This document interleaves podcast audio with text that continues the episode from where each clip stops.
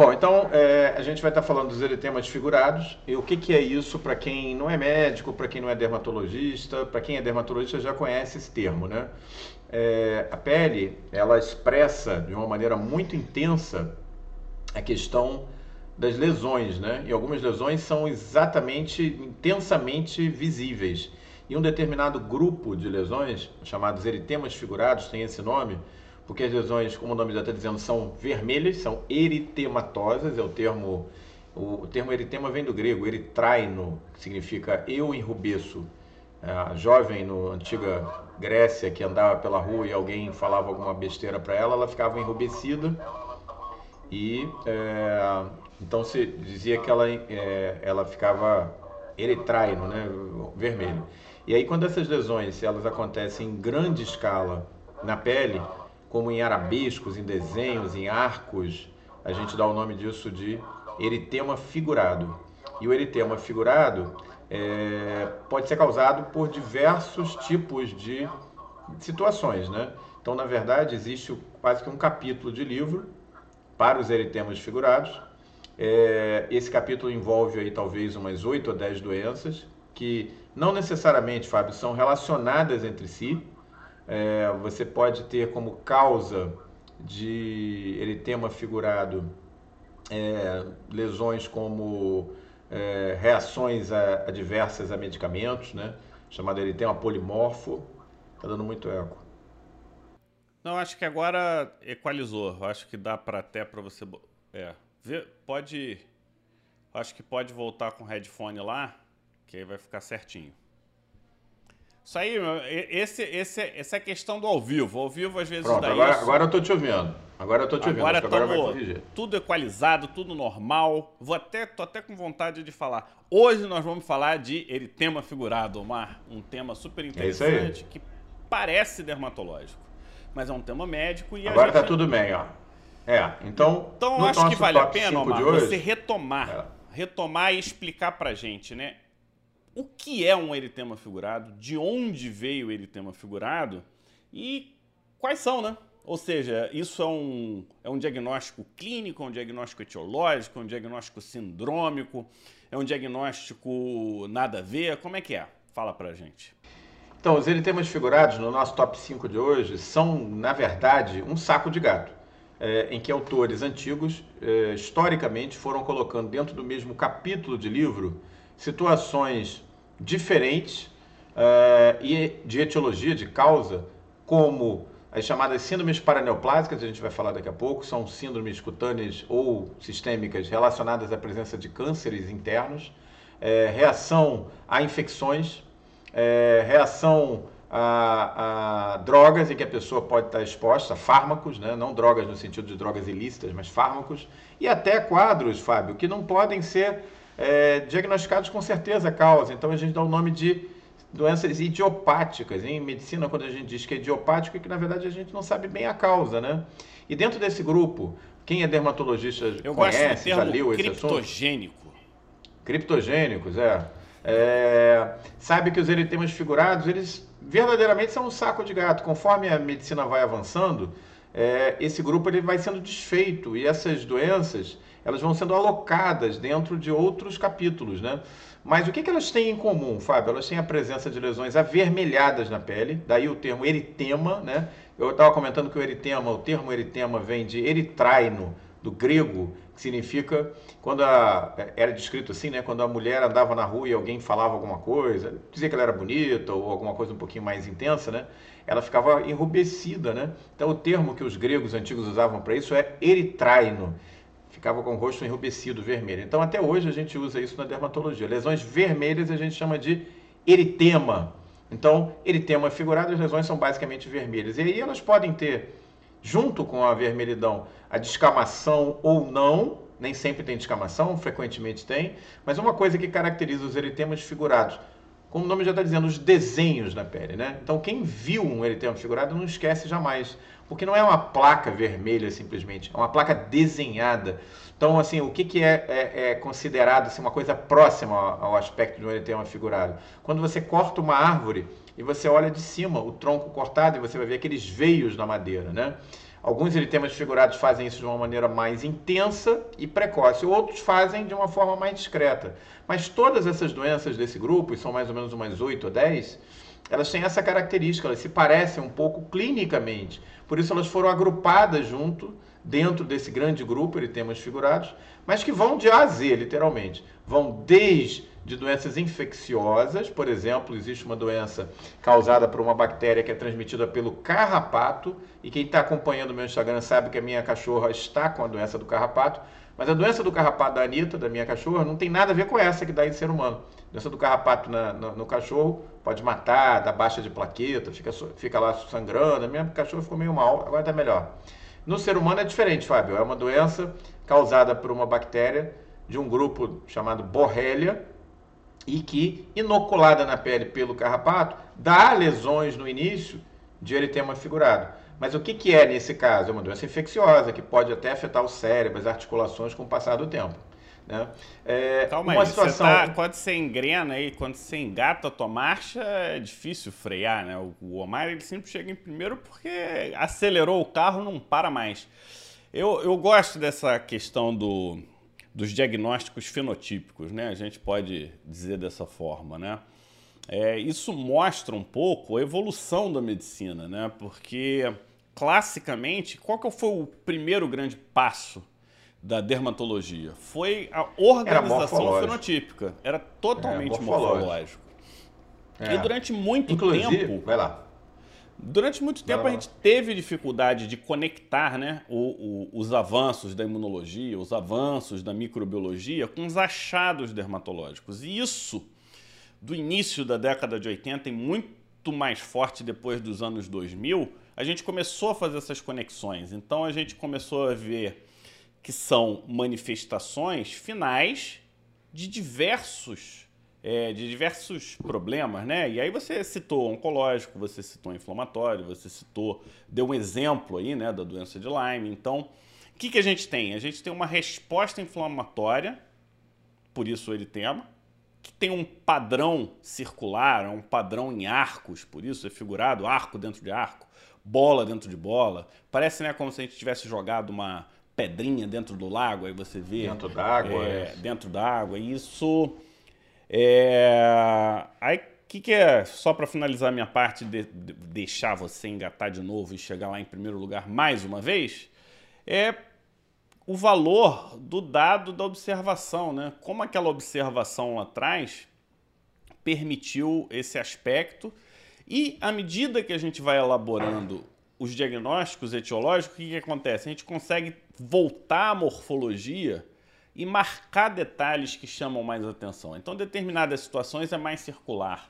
Em outras, a descamação está mais presente. Em outras, é mais semiarcos e vão sendo concêntricos. Ou seja, você vai subclassificando sem a certeza, porque o diagnóstico etiológico acaba vindo de outra forma e a gente vai ver durante... o dia de hoje, imagino eu, né? É que a gente não sabe o que um e outro vai falar, entendeu, pessoal? A gente só tem isso aí mesmo, um norte. O que o Fábio está falando é a própria história, né, gente, da dermatologia. Nasceu como uma especialidade morfológica, você pega a escola inicial, francesa, inglesa, era isso aí, descrição das lesões, e eles faziam comparações com coisas que eles viam na natureza. Então, por exemplo, a lesão lichenoide, lembra o líquen na árvore, a lesão... Várias doenças que tem nome de lupus no nome, lembram que a mordida que o lobo, lupus, né, dava no centro da face das pessoas, e por aí. Eles faziam comparações com coisas naturais, com coisas que eles viam na prática deles. Com o passar dos anos, das décadas e até dos séculos, né? Porque essas discussões já vêm... Lupus é o contrário, né? A gente pensa em lupus, pensa na doença autoimune, mas os primeiros lupus não foram para as doenças autoimunes. A doença autoimune puxou das doenças infecciosas, a confusão de da tuberculose, né? Bom, e aí, exatamente isso, o andar da medicina, e a nosso top 1 de hoje vai falar sobre isso, uma coisa chamada medicina translacional, fez com que, num primeiro momento, a gente fosse estudando melhor cada um desses padrões. Inicialmente eles eram agrupados porque eles se pareciam visualmente. Depois, com o tempo, a medicina foi entrando em cada um deles. Não, isso aqui é doença infecciosa, isso aqui é por uma droga, isso aqui é por uma reação imunomediada, isso aqui é porque é uma síndrome paraneoplásica, aí foi. Eles foram sendo divididos. E hoje a gente já está chegando numa nova etapa, né, Fábio? A medicina translacional é isso. A gente pega aquela informação e a gente consegue rapidamente adaptar ela para o benefício do paciente. Isso é uma, pode parecer óbvio, mas é uma mudança de paradigma muito grande. Durante séculos, ou dezenas de anos, a dermatologia ela, tinha talvez como foco principal a descrição de lesões. Até os anos 70, o dermatologista famoso era aquele que botava o nome dele numa doença. Hoje, ninguém está mais preocupado com isso, de ficar descrevendo doença nova. O que a gente quer é que a gente possa efetivamente aplicar o que a gente está observando em benefício do paciente, né? Então, por isso, ficar analisando cada uma dessas doenças e vendo os detalhes clínicos que levam você mais para um eritema crônico-migratório, da doença de Lyme que eu estava explicando, né? Da picada do carrapato, ou esse aspecto como se fossem arcos concêntricos de uma doença chamada eritema giratum herpes, que é classicamente, era descrito assim, uma doença paraneoplásica. Olhou para esse tipo de lesão, tem que pensar em procurar um câncer. Para, por exemplo, o eritema polimorfo, que é uma lesão que também pode dar um eritema figurado, mas é mais relacionado ao uso de um fármaco, vai fazendo com que a gente consiga avançar nessa etiologia e, com isso, ajudar o paciente. E hoje já existe uma quantidade de dados suficiente para que a gente possa olhar o caso, pensar no diagnóstico clinicamente e aí usar toda a tecnologia armada, né? A biópsia de pele, a famosa biópsia de pele, que você tira um fragmento de pele. Cada uma dessas doenças tem padrões diferentes entre si. E aí você já sabe para onde você tem que encaminhar a sua investigação. Então, por exemplo, na suspeita de um eritema giratum herpes, com essas lesões todas concêntricas. E outra coisa, no caso de alguns eritemas figurados, eles mudam de lugar na pele, Fábio, de um dia para o outro. Você fotografa o paciente, se você fotografar ele 12 horas depois... Óbvio que ele continua tendo as lesões vermelhas, em arcos, né, como você estava descrevendo, mas elas mudaram de posição. Você consegue ver como elas avançam na pele. Então, isso é uma coisa muito interessante, né? Para quem nunca viu um caso como esse, eu acho que para um residente novo de dermatologia, o primeiro eritema figurado é uma coisa que nunca mais ele vai esquecer, né? Porque vai marcar profundamente a memória para sempre, né? Então, dá para a gente concluir que trata-se de um diagnóstico sindrômico. Um diagnóstico sindrômico, exatamente. Então, isso acho que é o primeiro grande recado, né? Então, você viu um eritema figurado, você não fecha no diagnóstico. Mas o eritema figurado, ele traz uma das coisas que, assim, na minha opinião, é uma das coisas mais apaixonantes da dermatologia. É a nossa capacidade de fazer diagnóstico de doenças sistêmicas a partir de um sinal dermatológico. E quando você pensa em eritema figurado, quem estuda dermatologia pensa classicamente no eritema giratum herpes. E você já adiantou, eritema giratum herpes, quem é dermato e não gostaria de fazer um diagnóstico de uma síndrome paraneoplásica por conta de um eritema figurado? E aí a gente está falando do eritema giratum herpes. Só que eu queria ter certeza de uma coisa e talvez você consiga me ajudar, já que você é um rapaz que estuda de vez em quando. Me diga, eritema giratum herpes é diagnóstico paraneoplásico ou ele é uma manifestação, um subtipo de eritema figurado que também deve ser enquadrado como um diagnóstico sindrômico? Como eu devo abordar, até como é que eu diagnostico, né? Quando que eu chamo de eritema giratum herpes e por aí vai? Então, esse nome é um nome latino, né? Eritema giratum herpes é isso. Ele remete ao fato dele ser vermelho, dele ser em arcos, arcos dentro de arcos, como veios da madeira, giratum, vem daí, herpes, porque ele é repentino, ele vai mudando de posição, né? De todos os eritemas figurados, é aquele, vamos dizer, o sonho de qualquer dermatologista, de qualquer clínica, é fazer esse diagnóstico, porque ele é um diagnóstico inesquecível.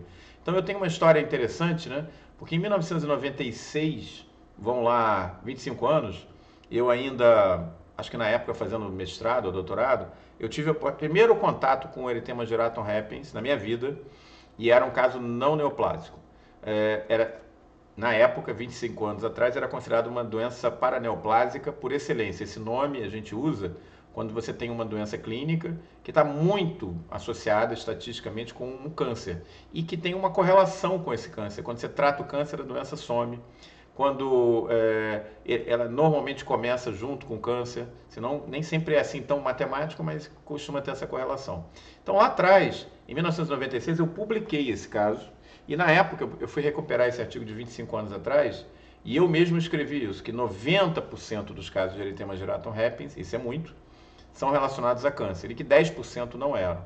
O que aconteceu debaixo da ponte em 25 anos? As coisas mudaram e hoje... É natural, né? E hoje é considerado o eritema geratum repens como relacionado à neoplasia em 70% dos casos. Fábio, é muito, tá? 70% é muito, mas 30% não é mais visto apenas na neoplasia. E está descrito no curso de doenças do colágeno, como lúpus, como esclerodermia, como a tuberculose pulmonar. Mas quando a gente vai ver, e isso é um dado importante, dos 70% dos casos que são relacionados a câncer, pode dar com câncer de esôfago, pode dar com câncer até de próstata, já foi descrito. Mas, assim, a esmagadora maioria é relacionada ao câncer de pulmão. Particularmente, um tipo de câncer chamado carcinoma broncogênico, exatamente. Então, frente a um diagnóstico de suspeito de eritema geratum repens, o que a gente ensina aos nossos residentes, aos nossos alunos? Que o paciente tem que ser revirado pelo avesso atrás de uma neoplasia, porque você pode, com isso, fazer um diagnóstico precoce dessa neoplasia e salvar a vida do paciente. E onde que você vai orientar essa procura? Para os cânceres mais associados na literatura. Então, aonde? Esôfago, cólon, mas particularmente pesquisa de câncer de pulmão.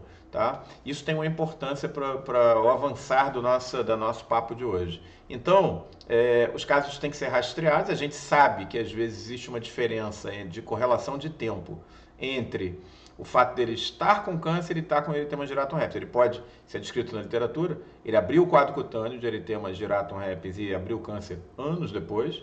Ele pode ter o câncer e abrir o eritema geratum repens a posteriori. Mas frequentemente essas duas coisas andam juntas. E qual que é a importância, gente? Se você não sabe que tem um câncer, faz uma manifestação cutânea, que em si não é câncer, mas que sinaliza que pode ter um câncer, você pode estar salvando a vida desse paciente precocemente. Bom, mas pode não estar relacionado a câncer, é verdade, em 30% dos casos, mas frequentemente está relacionado a doenças graves, como lúpus, como tuberculose. Então também tem valor esse diagnóstico, porque você está fazendo um diagnóstico não invasivo, precoce de tuberculose ou de lúpus, e esse paciente vai se beneficiar muito com essa abordagem. Então, quem nunca viu uma imagem de eritema geratum repens, vai no nosso feed, que lá tem, a gente colocou em close. Eu acho que você poderia até botar de novo, Omar, nos stories, o teu caso, para a gente poder... ver e rever, eu acho que é bastante interessante nesse sentido. E acho que o grande recado aqui é o seguinte, eritema geratum repens, ele descama, né? Ele descama, em alguns pacientes mais do que outros, é uma lesão eritêmato-descamativa. No caso que a gente acompanhou, a escama não era muito intensa, em alguns outros pacientes vai descamar mais. Dava para ver escama lá, Dava. Nem todos os eritemas figurados descamam, né? O eritema crônico migratório da doença de Lyme descama pouco, outros descamam mais, aí vai depender, né? Tá. Agora, é um eritema secundário. Eu acho que esse conceito é um diagnóstico sindrômico, porém é uma doença secundária. O que isso quer dizer? Não é uma doença primária de pele, ela é secundária a algum processo sistêmico. Então, a gente tira como manifestação paraneoplásica exclusiva, mas a gente pode botar como manifestação dermatológica de uma doença sistêmica. E aí a gente põe na tabelinha, como a gente faz em diversas situações. 70% câncer, 30% não é câncer, dos 30% que não são câncer tem as causas infecciosas e tem as causas inflamatórias, principalmente autoimunes, como o Omar disse aqui. Então, e isso muda também a abordagem, né? De quase que exclusivamente por câncer, você assusta de um jeito o paciente. Quando você diz que 70% é por câncer, você não vai relaxar e você vai... Você não precisa assustar tanto inicialmente. De repente, dependendo da história, não tem nada a ver. Mas você vê como é que mudou, né? Em 25 anos mudou bastante. Há 25 anos atrás, quando eu mesmo tava junto da hipertricose lá no ginásio, tava tudo, era tudo o mesmo grupinho. Ictiose adquirida, né? Aquelas paraneoplasias punks, né? Tipo tilose adquirida de mão, ou ictiose intensa e abrupta, hipertricose lanuginosa, e era aquelas paraneoplasias assim que você olhava e falava assim, ah, isso aí sempre tem um câncer junto. Mas hoje mudou. Hoje mudou também porque algumas drogas novas, Fábio, têm sido descritas relacionadas ao eritema girato-herpes, raramente, bem raramente, tá? Tipo a própria isotretinoína. E eram drogas que não existiam praticamente nos anos 80, 90, são drogas mais recentes, né? Então também tem isso, né? Tem casos descritos por fator de estimulador de colônia de granulócito, por isotretinoína, mas bem raro. Continua sendo basicamente uma doença relacionada à doença sistêmica e, na esmagadora maioria dos casos, com câncer de pulmão. É por isso que a gente tem que ter aplicativos como o MD Code, alguma coisa do tipo, MedCode, né? Por quê? Porque a gente consegue ir lá na tabelinha, ver causas de, e aí você monta o teu screening diagnóstico. Na verdade, você não monta nada, já está montado. Quando você estiver diante de um caso e tal. Eu acho que o ponto importante é que se não descobrir nada hoje, você vai continuar acompanhando esse paciente ao longo do tempo. Então, esse é um outro ponto que é importante durante esse processo. Agora, eu queria, Omar, que você explicasse como é que uma coisa que era impossível de acontecer se tornou verdade. Me diga, Omar, como o mais famoso médico dermatologista do Brasil conseguiu ficar ainda mais famoso com essa publicação fantástica que foi... Eritema giratum herpes no COVID. Olha que interessante, né? Os olhos do mundo estão voltados para o COVID. Completa num primeiro momento. Depois, quando a gente for estudar melhor o assunto, não é uma surpresa tão completa assim, a gente vai terminar falando um pouquinho disso. Na verdade, é assim, que é importante aqui destacar. Quem fez a primeira abordagem do paciente, o primeiro diagnóstico, não fui eu. A gente, ao longo dos anos... vai formando residentes, eu tenho residentes aí no Brasil, como você tem também, no Brasil todo, no exterior, gente que acompanha a gente. Eu tenho 26 anos de curso de pós-graduação, você forma lá 5, 6 residentes, 10 residentes por ano, ao longo de 26 anos são 300, sei lá, 250, 300 pessoas que você formou. E graças a Deus eu mantenho uma ótima relação com a maioria dos ex-alunos, não vou dizer com todos, mas a esmagadora maioria, gente que assim, está fazendo uma dermatologia de boa qualidade no Brasil todo. Mas a gente mantém laços fortes, inclusive com um grupo de WhatsApp entre nós, sempre trocando informações e tal.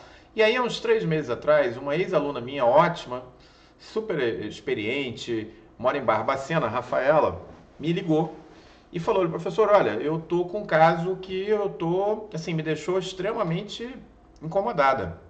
Eu tô com um paciente que tá com uma lesão intensa de pele, que eu vou te mandar as fotos, eu tô com uma hipótese aí que eu tô querendo pensar, queria que você me desse uma ideia de como é que eu devo investigar e tal. E quando ela me mandou as fotos, imediatamente eu falei com ela, olha, isso me parece um eritema giratum herpes. E como é que tá a história? Você já avaliou... E esse é desses diagnósticos, né? Você viu uma vez, você... Não erra mais. Né? Em 31 anos de formado, eu vi 2 eritemas giratum herpes. Na verdade, agora mudou um pouquinho, mas até 3 meses atrás eu vi 2. Eu vi esse paciente... e viu de 1996. Vi assim, pessoalmente. A gente vê em foto, em congresso, mas pessoalmente só 2. Você já viu algum, não? Não. Você já viu? Não. Pois é, é raro pra caramba, gente. Olha que eu trabalhei durante 10 anos no hospital de câncer, né? Em hospital de câncer, exatamente. E assim, 31 anos, eu não faço estética praticamente, eu vejo só doença. Eu só vi 2. Bom, quando bateu o olho, né, eu falei, olha, eu acho que é um eritema giratum herpes. Ela falou, olha a Rafaela aí, dando ok. Oi, Rafa. Ela falou, olha, eu vi com a minha mãe, vi com a minha irmã, é um clã dermatológico de alta categoria lá em Barbacena. E aí eu falei, Rafa, olha só, eu acho que isso é um eritema giratum herpes e a primeira coisa aí é pensar em neoplasia. Ela falou, olha, neoplasia pulmonar eu já sei que não tem, porque esse paciente está recuperando, tá com Covid, recuperando, e tem um ATC de pulmão que não mostra nada, mostra só as alterações da Covid. Aí eu falei, bom... mas tem Covid na história? Aí começou a ficar um negócio mais interessante ainda, né? Aí eu falei, olha, é o seguinte, se for relacionado a Covid, porque a gente já sabia que podia estar relacionado a outras situações, esse vai ser o primeiro caso na literatura. que a gente tem que fazer? A gente tem que rastrear a neoplasia nela. Tem que, ó, nesse paciente, tem que, é um homem, né? Tem que ver câncer de tireoide, tem que fazer endoscopia e tal. E ela, a Rafaela, super fera, da melhor estirpe dermatológica, mãe, irmã, filho, todo mundo lá é dermatologista de primeira linha. Elas caíram dentro, biopsiaram, fizeram a dermatoscopia e começaram a investigação, a acelerar. E aí eu falei com ela o seguinte, falei, Rafa, é o seguinte, se isso estiver acontecendo, deve ser uma manifestação de Covid longa, de manifestação mais tardia da Covid, e está todo mundo atrás dessas novas manifestações que fazem com que a gente pense em Covid. O que a gente tem que fazer? Ah, nós vamos então pedir os exames e a gente aguarda. Eu falei, não, a gente não vai aguardar nada. Me passa os dados básicos do paciente, eu vou começar a rascunhar o artigo. Eu vou deixar o artigo na mão. Ah, mas se não for, se aparecer um câncer? Eu falei, ah, eu que estou gastando meu tempo. Tempo, assim, pode até publicar como o eritema giratum herpes exuberante, porque o caso que eu vi alguns anos atrás não era tão intenso como esse. Mas se for, a gente vai estar dando uma verdadeira contribuição à história da medicina, né? Descrevendo o primeiro caso. E aí começou, literalmente, Fábio, uma corrida contra o tempo. Porque eu fui escrevendo o artigo com os dados, ela me passou o prontuário, ela foi super organizada, né? Me passou o prontuário e foi assim, né? Eu comecei a preparar o texto em cima do material que ela me passou, mas o texto eu fui escrevendo, preparando já dentro do formato da revista, enquanto os exames iam chegando. E foi vindo. Quando a gente viu realmente que o paciente não tinha nada, estava zerado para neoplasia, e veio o dado fundamental. Quando ele se recuperou da Covid, o quadro desapareceu. A gente tem as fotos de antes e depois, e ele ficou limpo. Aí eu falei, olha, a gente tem os dados aí básicos e fundamentais para propor o eritema giratum herpes pela Covid como o primeiro caso da literatura. E aí nós aceleramos e mandamos para a publicação. E aí vou te contar, assim, os bastidores, foi interessante, sabe? O artigo foi para publicação, como é natural em artigos de revista indexada, de PubMed e tal, veio com pedido de modificações do texto, altera isso, altera aquilo, não sei o que e tal, porque os revisores dessas revistas são muito criteriosos e é por isso que são as revistas de maior valor, né? A gente acelerou, foi rapidinho, respondi em 3 dias e, resumindo, tivemos o aceite. O aceite foi uma coisa de um mês atrás. O aceite inicialmente vem pra gente, foi pra Rafaela, que é a primeira autora do caso. Rafaela dela, podia, né, apresentar esse caso pro pessoal da comunidade infecciosa. O que você acha, Marcos? Rafaela tá aqui, ela pode contar a história pelo ângulo dela. Porque eu tô contando um pouco a minha visão de que eu estava mais focado na publicação, na preparação do artigo. Ela é que teve lá junto com o paciente, né? Se a Rafaela topar, vai ser bárbaro. Conta aí pra gente, Rafa, se você está animada. E aí, a gente teve o aceite. Eu fiquei super feliz, mandei para ela, mandei para a mãe dela, né? Aquela coisa, todo mundo comemorando. Bom, lembrando um detalhe, esse caso jamais foi apresentado em nenhum congresso, né? Você sabe disso, Fábio, o normal, né? Como é que é? Como é que funciona dentro da medicina? Você pega o caso, você leva para o congresso, apresenta, começa com os congressos locais, depois vai para o congresso nacional, depois vai para o internacional, aí você vai maturando. São 10 anos depois que você publica. 10 anos, mas normalmente demora. Aí você vê o feedback das pessoas, olha, eu acho que pode ser isso, quando acho que pode ser aquilo. Né, Quando publica. E aí você pensa na publicação. Nesse caso foi o contrário, a gente acelerou porque a gente tinha aquele feeling que podia ser o primeiro caso, como realmente aconteceu. Mas aí eu vou contar o finalzinho da história, que é bem interessante. Fomos em frente e tal, então esse caso jamais foi apresentado. Quem conhece o caso somos nós, que estamos envolvidos na publicação, né? Rafaela, a mãe dela, a irmã, eu, e obviamente agora, porque já saiu o PDF hoje, na revista, tá? Foi liberado hoje. Ela está dizendo que vai mandar o link do artigo. Boa, manda aí. Finalmente saiu online, né? Porque agora saiu online na revista e depois sai publicado. Aí eu vou contar o resto da história, que é bem legal. 7 de agosto, estamos falando de 3 semanas atrás, saiu o nosso artigo online. Primeiro caso da literatura mundial, eritema giratum herpes por Covid. O que aconteceu no dia seguinte, Fábio? Dia 8 de agosto, saiu o segundo caso. O segundo caso de eritema giratum herpes saiu um dia depois do nosso. É de uma dupla de São Paulo, do Hélio Miot e do Jorge Pérez. O que aconteceu? Quando eu vi aquilo, o que você faria, Fábio? Você publicou o caso, primeiro caso da literatura, saiu dia 7. No dia 8 saiu outro caso. Obviamente que a primeira coisa que eu fiz foi lá olhar o caso, que eu falei, gelou a minha espinha. Eu falei, cara, vai que é o mesmo paciente, né? Mas assim, o nosso caso era vinha de Minas, o caso deles de São Paulo, e eu vi pelas fotos que era outro caso, né? O que, que você faria num caso como esse? Qual seria a sua abordagem? O que você acha, assim, seria o mais normal, mais razoável? Ó, eu faria? É, fui em frente, beleza, tem dois casos, mas o meu foi o primeiro. É, não faria nada... O meu caso foi o primeiro, ou então o meu caso é mais bonito, é mais feio o teu, não sei o quê. Sabe o que a gente fez? Sabe o que eu fiz? Ligou pro Hélio. Eu mandei um e-mail pra eles e falei, olha... Oi, Hélio. Pô, caso maneiro e tal. Não sei se vocês perceberam, nós publicamos com um dia de diferença os casos. E eu acho que assim, o que a gente tem que fazer? A gente tem que unir forças. Porque a gente tá trabalhando dentro da mesma coisa, entendeu? E é isso que tá acontecendo. Então a gente... De lá para cá, esse contato tem mais ou menos uma semana, saiu um outro artigo em que a gente está propondo o mecanismo etiopatogênico envolvido nos dois casos, falando dos dois casos. E uma outra ex-aluna minha, colega de turma da Rafaela, que está aqui nos ouvindo, mandou um e-mail para mim dizendo, olha só, não sei se chuva cai no mesmo lugar, raio cai no mesmo lugar, de novo, mas eu estou com um caso aqui que eu acho... E é um erythema giratum repens também. A gente acabou de ter relacionado a vacina, nesse caso, e a gente acabou de ter agora, eu trazei um pouquinho que eu estava vendo o histopatológico, o resultado preliminar do histopatológico confirmado, erythema giratum repens. Então a gente tem três casos, e é possível que outros estejam por aí, porque tem um gap entre você observar e isso sair na revista, né? Ah, não, Omar, a gente vai precisar ter um dia... Olha, Rafaela, melhor amiga dela. Você, Rafaela, melhor amiga, e chama o Hélio. E a Denise. Vamos chamar o Hélio, vamos chamar o Jorge.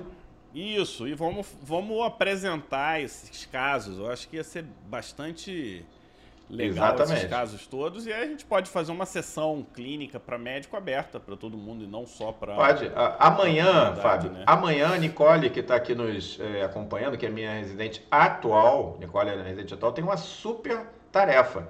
Ela vai apresentar pela primeira vez na medicina, no âmbito médico, o caso. Vai ser apresentado amanhã na reunião da Sociedade Brasileira de Dermatologia, Rio de Janeiro.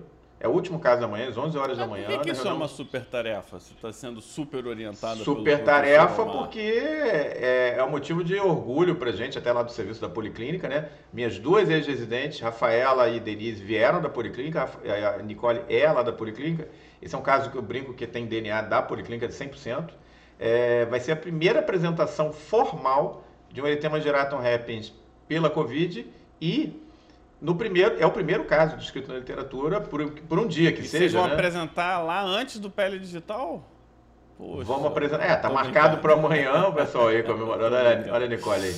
E, então, assim, para o mundo médico, já saiu publicado, mas nunca foi apresentado. Vai ser amanhã de manhã. Todo mundo convidado, quem é sócio da SBD Rio tem acesso, vocês sabem, né? Vai ser amanhã às 11 horas da manhã, hein, Nicole? A Nicole está fazendo uma preparação linda. Eu já vi a apresentação, nós estamos treinando. É um super desafio para o jovem colega apresentar novos conceitos na frente de marmanjo e burro velho, né? Porque é verdade. Ela vai ser desafiada, mas é assim mesmo. Faz parte do processo e realmente todo o grupo está de parabéns. E o pessoal tá todo aqui acompanhando a gente, viu? Tá todo mundo. A Rafaela é a autora principal do artigo. Foi ela que identificou o caso pela primeira vez. Foi ela que rastreou a neoplasia que não tinha. Todos os exames foram feitos por ela, pela mãe dela e pela irmã, que são dermatologistas, trabalham todas juntas. Fizeram um trabalho maravilhoso. O meu trabalho foi um trabalho mais de backstage, mais de organizar e escrever o artigo. Isso fazia as submissões todas. Agora a gente está aproximando do outro grupo que publicou, não há por que a gente ficar, eu vou... Não, assim, era uma corrida, na verdade a gente nem sabia que tinha um outro caso correndo junto, né? E ele foi publicado um dia depois do nosso, mas assim, caso fantástico também, super bem avaliado pela outra equipe, pelo Hélio, pelo Jorge. Lógico que ser pioneiro é sempre um ponto importante, né? Agora, muito mais importante que isso são as lições que a gente pega dessa história. E eu queria, antes da lição, como se define histologicamente um erythema giratum repens? Porque você diz que confirmou na histologia. Isso é um diagnóstico histológico ou um diagnóstico clínico? Então, essa é uma pergunta... O diagnóstico é clínico, mas você tem que afastar outras possibilidades de eritema desfigurado. Então, então, quando não tem um infiltrado em manguito, que você espera ver, por exemplo, no eritema anular centrífugo, quando você não tem os sinais de apoptose na epiderme que poderia ter no eritema polimorfo, como quando você passa a ter um infiltrado eosinofílico e principalmente o edema de fibra elástica, de fibra colágena, entre as fibras colágenas, que explica esse represamento do sangue no vaso, e daí a lesão eritematósea e o fato dessa lesão ser migratória. Aí depois a gente, obviamente, foi ler mais o assunto, né? Porque, assim, é uma coisa que deixa qualquer um boquiaberto, né? Aquela lesão tão desenhada, tão em arabesco, né? E mudando de posição. Então, hoje já se tem uma noção mais clara de por que isso acontece, Fábio. Por causa desse edema entre as fibras colágenas, ao represamento do sangue no vaso, isso explica aquele eritema, e como esse edema ele vai difundindo, né, pelo tecido, entre as fibras colágenas, isso permite com que o sangue avance dentro do vaso, e aí você tem essa sensação de que a lesão está mudando de lugar dia a dia, entendeu? Então essa é a interpretação mais atual para a histologia do eritema giratum rectus. Então esse dinamismo tem a ver com a ação no vaso, né? No vaso, exatamente. Exatamente. Bastante interessante. E a histologia aí é para descartar outras causas de diagnóstico diferencial. Então é tipo a histologia corrobora o teu diagnóstico clínico. Muito legal. E agora você já deu uma adiantada no nosso top 1. Você já falou que você não só foi rápido, na verdade você gosta muito de artigos de teorização, né? Ocasionalmente, você apresenta um artigo com novas teorias, com raciocínios diagnósticos em cima do que você está vendo na pele, em cima do que você está vendo no tecido.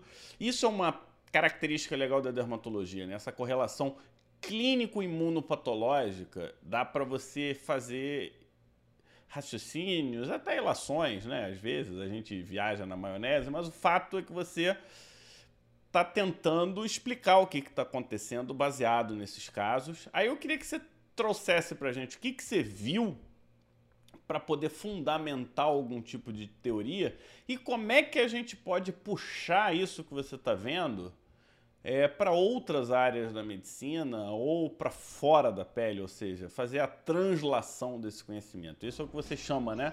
Seria isso, conhecimento translacional? Então, sim. Explica um pouquinho o translacional, o raciocínio translacional desse caso. As revistas de impacto internacionais hoje, elas não estão mais muito interessadas, Fábio, na coisa morfológica. Elas não querem mais saber assim, eu estou descrevendo o maior paracoco do mundo, a maior criptococose que deu na ponta do nariz. Antigamente era assim, 20 anos atrás. Quando eu era residente não era assim, nos inícios dos anos 90, isso acabou. Hoje você até consegue publicar esse caso que a gente publicou, da Rafaela, meu e tal, ele foi um caso morfológico. Mas por quê? Porque ele era o primeiro caso na literatura. Se você chega com o segundo, com o terceiro, com o quarto, você já não vai mais conseguir emplacar, vai ter dificuldade para emplacar, acaba indo para uma revista de pior qualidade. Mas tem uma coisa que toda a literatura mundial está de olho, chama-se medicina translacional. Quando você pega uma doença, é o que os americanos chamam de from the bench to the bedside, ou traduzindo, sai da bancada direto para a mesinha ao lado da cama do paciente. Você tem uma aplicabilidade clara para aquilo. Quando você consegue ser translacional, você consegue as publicações em boas revistas. Então, esse novo material que a gente está produzindo, ele faz uma proposta. O que une a COVID a um carcinoma broncogênico? Vamos parar para pensar. Você tem o carcinoma broncogênico como disparada a primeira causa de eritema giratum rectus. E agora os casos vindo de COVID. O que une essas duas?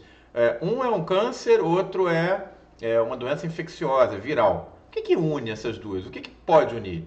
Algumas coisas podem estar fazendo essa ponte, mas a principal delas é o quê? É o fato de serem doenças primariamente pulmonares.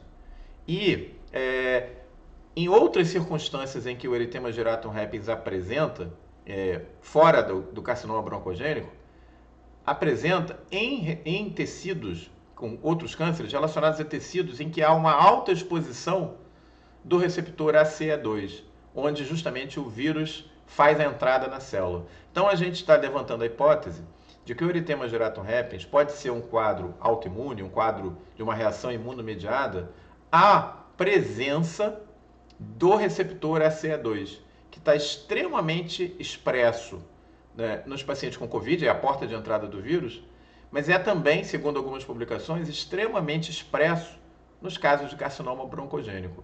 Então, o que une provavelmente essas duas circunstâncias? O fato de que no carcinoma broncogênico você tem uma superexpressão do ACE2 e esse mesmo receptor está muito expresso nos pacientes, é muito ativado nos pacientes com Covid. Então, é uma abordagem translacional que a gente está tentando fazer, que abre uma janela interessante terapêutica para esse paciente. Por quê? Se você reconhece o receptor ACE2 como o fator primordial na gênese dessa situação, drogas que façam o bloqueio dos receptores ACE2, teoricamente, podem ser utilizadas na prática para melhorar o quadro de eritema geratum repens, que é muito difícil de ser controlado no paciente.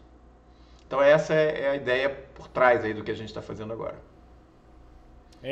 Vocês têm um desafio aí pela frente, né? Fazer essa conexão toda, até porque vocês conseguiram estudar o quantos casos, né? Vocês conseguiram ver se tem vírus? Então, nós temos um caso, tem o caso do pessoal de São Paulo, apareceu um outro caso agora, todos brasileiros por enquanto, 3 casos. Não dá para ser coincidência, numa doença que, você vê, você com 20 e poucos anos formado viu 0 casos. Eu até a emergência da Covid tinha visto um, que eu publiquei 25 anos atrás. De repente a gente vê 3 em um mês, a gente tem que considerar que existe uma relação de causa e efeito. Porque senão seria um absurdo se eu não fizesse esse passo, entendeu? Então, assim, eu acredito que o eritema geratum repens esteja, sim, relacionado à Covid em alguns pacientes, talvez com uma expressão maior de receptores ACE2, geneticamente determinados. Eu acho que pode ser uma predisposição genética a fazer esse tipo de lesão, e que a co-infecção pela Covid, principalmente a Covid longa, possa, de alguma maneira, fazer com que esses receptores antigênicos estejam mais expressos e favorecer o surgimento dessa manifestação cutânea. Porque é isso, não dá para você imaginar de outra maneira. Em 30 anos eu vi um caso, em 3 meses é o 3º caso que bate na porta da gente. Então, assim, tem que ter uma explicação para isso. E é função da gente, é quase que uma missão, você tentar explicar por que isso está acontecendo, né? Não é possível que seja só uma coincidência. Se eu tiver algum insight eu passo para vocês, mas eu fico muito tranquilo porque a equipe que está vendo é uma equipe altamente preparada, né? Junta a tua equipe, os teus alunos, ex-alunos, né? Que agora... e a gente está fazendo parceria com o pessoal do outro caso, porque eu acho que isso que é legal, né? Assim, não, e a eu acho que situações como essa...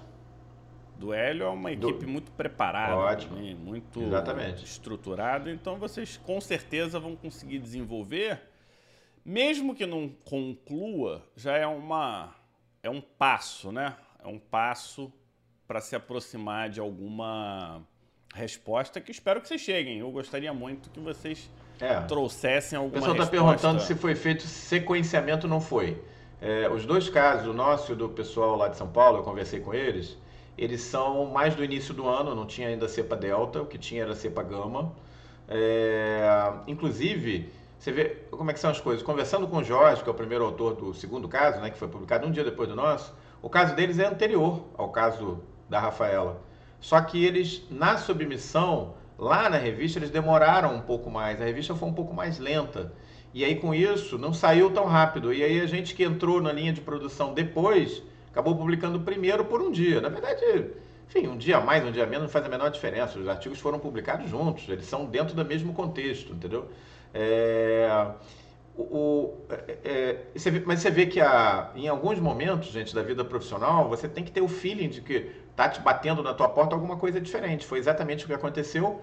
E a sugestão que eu dei à Rafaela de escrever o artigo enquanto investigava o paciente foi o que fez a diferença também no final, porque a gente conseguiu acelerar a publicação e chegar lá fazendo a publicação em tempo hábil, entendeu? Então isso também foi bem legal, né? E esses foram os bastidores da coisa. Né? Até beber água aqui. Agora, obviamente, que conforme a gente estava trabalhando, escrevendo o artigo, submetendo, fazendo as modificações que o editor pediu, a gente não sabia que tinha outro caso sendo submetido. Foi em outra revista, né? Eu vou te falar. A gente não tinha a menor ideia. Eu nem Esse lance de ser primeiro, ser segundo, nem acho que seja o mais importante. Isso é legal, assim, tipo uma competição, tipo uma gamificação. O importante nesse processo aí é você não se contentar com o que está sendo visto e explicar, ir atrás daquilo. Ou seja, você... é uma coisa que te desperta atenção, isso te tira da zona de conforto. Você não pode olhar uma situação dessa e achar, pô, ele tem uma geratum happens por causa de um Covid. Que bom, o cara ficou bom da Covid e melhorou, que bom, aí deixa pra lá. Não, exatamente. Isso tem a ver com compartilhar informação, assim como a gente aprende dos outros, né?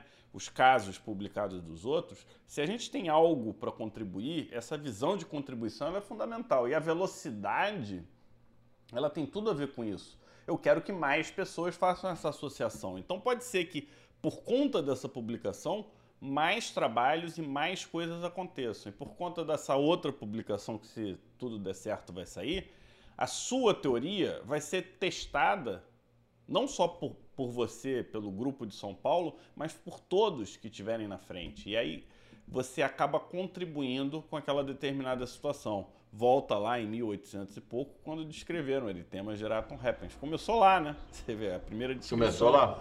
E aí a gente vai dando um contínuo, uma continuidade. E essa é uma das características do que a gente tem visto na medicina, né? A gente dá continuidade, a gente às vezes refaz um conceito antigo, mas não no sentido de eliminar o conceito antigo. No sentido de atualizar o que a gente tinha, melhorar e andar para frente, com qual objetivo? Você também falou. Terapêutico. Porque será que eu consigo tratar? Favorecer o paciente, exatamente. Supor que o cara falou assim, olha, broncogênico, incurável. A Ana está dizendo, parabéns para todos, adorei o trabalho em equipe. Na verdade, Ana, foi assim, o trabalho tem que ser em equipe, né? Já se foi o tempo em que publicações eram feitas de um indivíduo isolado, sei lá, o Isaac Newton descreveu um negócio que caiu uma maçã na cabeça. Isso acabou. Hoje o trabalho tem que ser teamwork, né? Tem que ser trabalho... Agora, cada um cuida de um lado e faz vamos dizer assim, aquela abordagem onde funciona melhor, entendeu? Então, eu já tenho muita prática de publicação. Então, você já vai ganhando um olho, uma experiência para onde mandar, para que revista você mandar. Qual revista? Como escrever. Você vê que a decisão da revista que a gente submeteu foi crucial nessa história, porque o editor, ele pediu modificações, mas ele me mandou uma carta, a Rafaela está nos ouvindo aqui, deve lembrar, dizendo assim, eu preciso de modificação, mas eu me interessei pelo teu artigo. Quando o editor de uma revista A1, que não paga para publicar, são poucas, né? A1, ele descreve para você dizendo que ele gostou do teu artigo, que ele está interessado, dificilmente você perde a publicação. A Rafaela deve estar aqui, lembra ainda, eu falei, Rafaela, com essa carta a gente não vai deixar de publicar. Apenas é uma questão de time, tem que ser rápido agora. E aí eu tinha sempre aquela noção do tic-tac na cabeça, né? Porque aí você tem que ser assertivo para poder fazer a publicação. E acabou dando tudo certo, mas aí vocês aprenderam aqui um pouquinho como é que foi a história de bastidores, né? Foi bem interessante porque, sabe como é que é, né, Fábio? A gente não fica parado fazendo só isso, né? A gente tá aí com filho adolescente, com trabalho no consultório, minha cachorra levou uns espinhos de porco espinho no focinho, minha mulher teve piriri, sei lá mais o que, e aí isso é dentro da vida da gente, você vai pro consultório, tem que pagar o laser, né, aquelas coisas todas. Então assim, a tua cabeça tá a mil, mas você tem que arranjar aquela fagulhazinha, aquele tempinho ali para mandar a bola pro gol, né, porque senão não vai, né. É isso aí. Tem um filho pra casa. Hoje tivemos uma live bastante interessante, em que a gente veio de um conceito no top 5, né, dos eritemas figurados. Falamos um pouco do eritema Geratum Happens, a relação dele com o Covid, que não teve só um caso, foram 2 e na verdade temos 3 e provavelmente outros casos aparecerão. Eu acho. Eu acho que a gente vai começar a ver esses casos frustras, né? A gente vai começar a valorizar alguns achados e estamos vendo... Sabe o que vai começar a acontecer, Fábio? Gente que vai ver o artigo... eu já vi um negócio parecido com esse no CTI, onde eu estava vendo um paciente de Covid, mas eu não dei muita bola, entendeu? Vai começar a bater isso aí, entendeu? E é isso, enfim. Olha a Rafa aí, ó. Foi, no outro dia o professor já mandou os trabalhos com as modificações. É isso aí. Vamos finalizar. Nessas horas você tem que ser... falando da Anitta. Como é que tá a Anitta?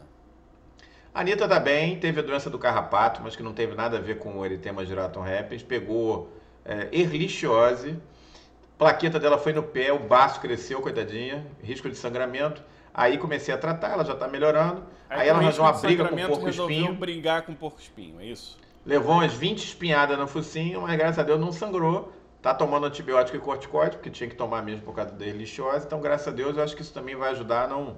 Então, ela tá preocupada, o pessoal tá preocupadíssimo com a Anitta, mas a Anitta tá bem, firme e forte, tá andando por aqui em volta de mim, participa de todas as lives. E é isso, ó, a Silva falou que gostou de saber dos bastidores. E o mais legal, Silva, eu vou te falar, eu liguei, dei os parabéns pro pessoal do outro artigo. Você sabe que quando sai publicado, né, Fábio, tem assim... dia que o artigo é submetido, dia que o artigo é revisto, dia que o artigo é aceito, dia que o artigo é publicado online, eles botam lá. E eu percebi que o artigo deles tinha sido submetido à revista antes do nosso, um mês antes ou até mais.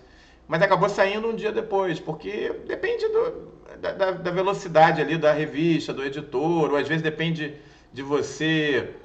fazer as modificações que o editor pediu, no caso deles nem houve pedido. Isso é falsa humildade, Omar. Você tá aí com um troféu de primeirão e tá dando não, parabéns não tem nada disso, não. Eu liguei pro pessoal, dei os parabéns pros dois e, pelo contrário, chamei eles pra gente fazer coisa juntos. Pódio, o cara tá com uma medalha de ouro, aí ele desce pra abraçar o da prata, ele desce pra abraçar o de bronze. Sei. Tem nada disso não. Pelo contrário, eu tô dizendo... humilde, eu tô dizendo, não tem nada disso não.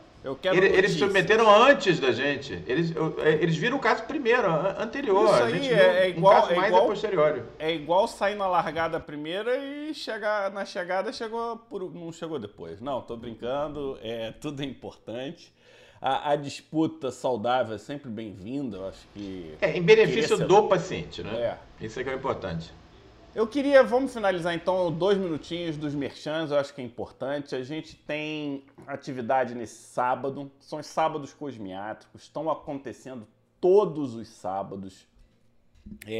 A gente está redesenhando o fluxo dos sábados cosmiátricos, mas por enquanto está o mesmo link de quem já se inscreveu. A gente vai botar todo mundo para dentro da plataforma, porque a gente vai...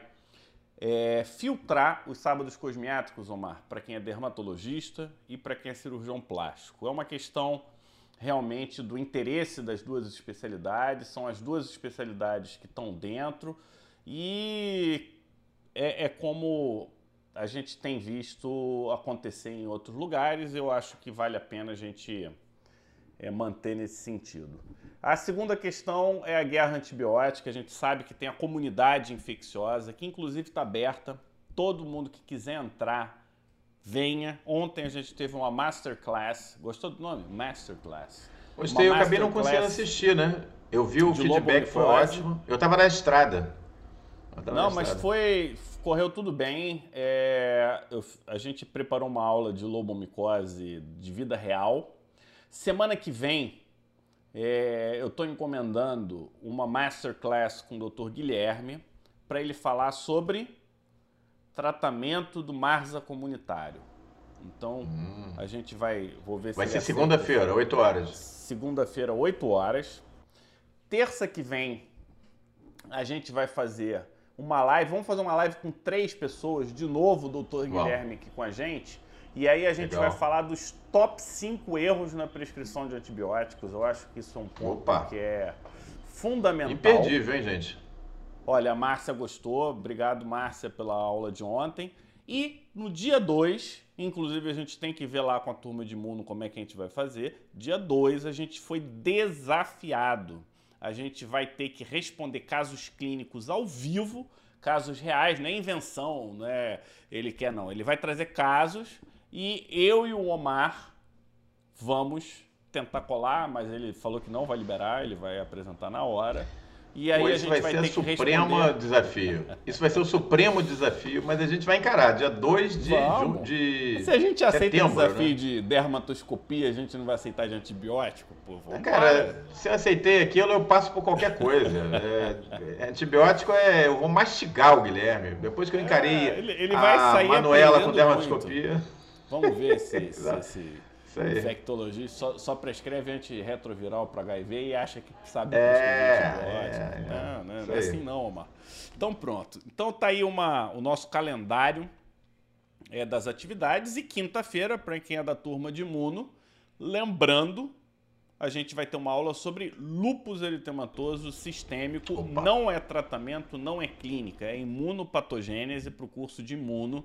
E aí tem coisas bastante interessantes. Quinta-feira, depois da manhã, a gente só precisa ajustar o dia 2, tá? Lá do curso de imuno para... Tá. Porque tem uma aula já confirmada para esse dia, mas enfim... Tem. Vamos ver. E isso aí, pessoal. Muito obrigado pela presença. Venham para a comunidade infecciosa, venham para as atividades gratuitas do curso, da comunidade, é tanto nome que eu esqueço, Pele Digital. E obrigado, Omar, e parabéns, né? Parabéns por toda essa iniciativa, pelos casos. Para a equipe toda, Fábio, para a Rafaela que está aí, a mãe dela, Gabriela, irmã. Vocês para fazer uma apresentação, um webinário. Ótimo. Apresentando os casos, aí a gente faz um webinário fechado só para médico. Boa ideia. Boa ideia. A Rafaela já topou, já está convidada. E não vamos esquecer que amanhã é dia que a Nicole vai estar fazendo a apresentação dela, a avant-première, para a comunidade médica no Brasil. Faz live. Caso... Faz live no Instagram para a gente assistir. Isso aí. Primeiro caso no mundo, né, de eritema girato vai ser apresentado amanhã na SBDRJ aqui no Rio. Então não deixa de estar lá para prestigiar às 11 horas. Isso aí, pessoal. Grande abraço, boa noite a todos e a gente se encontra em breve.